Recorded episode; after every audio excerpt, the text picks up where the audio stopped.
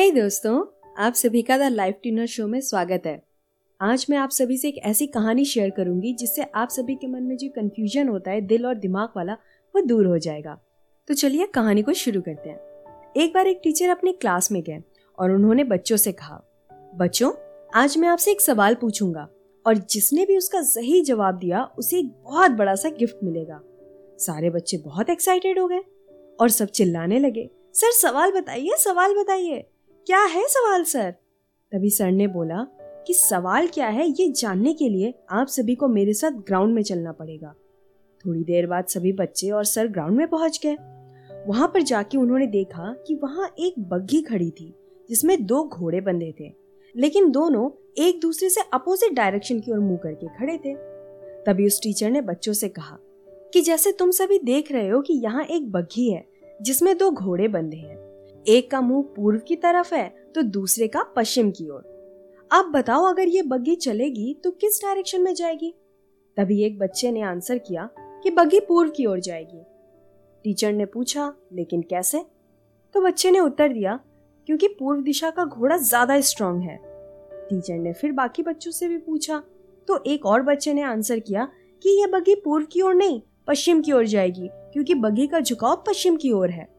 तभी एक और बच्चे ने कहा बग्घी ना तो पूर्व की ओर जाएगी, ना ही पश्चिम की ओर जाएगी, ये दक्षिण की ओर जाएगी। फिर एक और बच्चे ने कहा, सर, ये घोड़ा अपनी मर्ज़ी का मालिक है, इसलिए इसका जिस ओर मन करेगा, ये उसी ओर आगे बढ़ेगी। तभी वहाँ खड़े एक और बच्चे ने कहा, सर, इसमें कितने सारथी हैं? सारथी मतलब कार्टर होता है, यानी बग्घी चलाने वाला। टीचर ने आंसर किया, बग्घी को चलाने वाला एक ही है। फिर उस बच्चे ने आंसर दिया बग्घी को चलाने वाला एक ही है तो दोनों घोड़े उसी ओर जाएँगे जिस ओर बग्घी वाला लेकर जाएगा। क्योंकि घोड़े बग्घी वाले पे डिपेंड है ना कि बग्घी वाला घोड़ों पे। तभी उस टीचर ने आगे बोला कि एग्जैक्टली exactly, हमारा मन और बुद्धि दो अलग अलग दिशा में भागने वाले घोड़े के जैसे हैं। मन कहता है कि वो काम करना चाहिए तभी बुद्धि उस काम को करने से रोक देती है। और जब बुद्धि कहती है कि इस काम को करना चाहिए तो उस काम में मन नहीं लगता। और ऐसे सिचुएशन में डिसीज़न लेना बहुत ही मुश्किल हो जाता है। लेकिन सही डिसीज़न तभी लिया जा सकता है जब आप सारथी बनकर मतलब कि ज़िंदगी नुमा बग्घी का बग्घी वाला बनकर, दोनों को कंट्रोल में रखकर डिसीज़न ले। ना कि किसी एक पे डिपेंड होके। डिसीज़न ना तो आपका मन लेता है, ना ही आपका दिमाग। डिसीज़न आपको ही लेना पड़ता है। मन तो सिर्फ़ आसान रास्ता चुनता है और उसी के अकॉर्डिंग अपना ओपिनियन रखता है। और बुद्धि हमेशा सही गलत प्रॉफिट लॉस के बारे में सोच कर ओपिनियन रखता है। मन और बुद्धि सिर्फ़ हमें ओपिनियन देते हैं ना कि डिसीज़न लेते हैं। बल्कि उनके ओपिनियन के बेसिस पे डिसीज़न हम लेते हैं। और अक्सर करके हमारे डिसीज़न तब गलत होते हैं जब या तो हम सिर्फ़ मन की सुनते हैं या सिर्फ़ दिमाग की। सो so, इसलिए डिसीज़न लेते टाइम मन और बुद्धि दोनों का यूज़ करना चाहिए। अब यहाँ पे एक प्रॉब्लम आती है कि कुछ लोग मन और बुद्धि के बीच डिफरेंस नहीं कर पाते। उन्हें ये नहीं समझ आता कि उन्होंने अपना डिसीज़न सिर्फ़ मन के बेसिस पे लिया है या बुद्धि के। सो so, इसके लिए मैं आपको एक इजी सा एग्ज़ाम्पल देती हूँ जिससे कि सब कुछ क्लियर हो जाएगा। मान लीजिए कि आप एक अनजान शहर में हैं और आपको एयरपोर्ट तक जाना है। फिर आप चलते चलते एक ऐसे मोड़ पर पहुँचते हैं जहाँ पर रास्ता दो रास्तों में बढ़ जाता है एक राइट की तरफ़ एक लेफ़्ट की तरफ़। अब अगर आप बिना ये जाने कि आप सही रास्ते पर हैं या नहीं किसी भी रास्ते पर चलना शुरू कर देते हैं तो समझ जाइए कि ये डिसीज़न आपने अपने मन के बेसिस पे लिया है।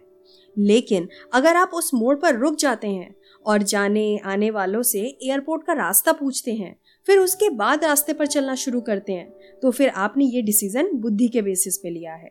मन हमेशा आसान रास्ते चुनता है। अब भले ही आगे चलकर आप किसी भी प्रॉब्लम में ही क्यों ना पड़ जाएँ। आसान शब्दों में बोलूँ तो तुक्के से लिए हुए अधिकतर डिसीज़न मन के बेसिस पर लिए जाते हैं।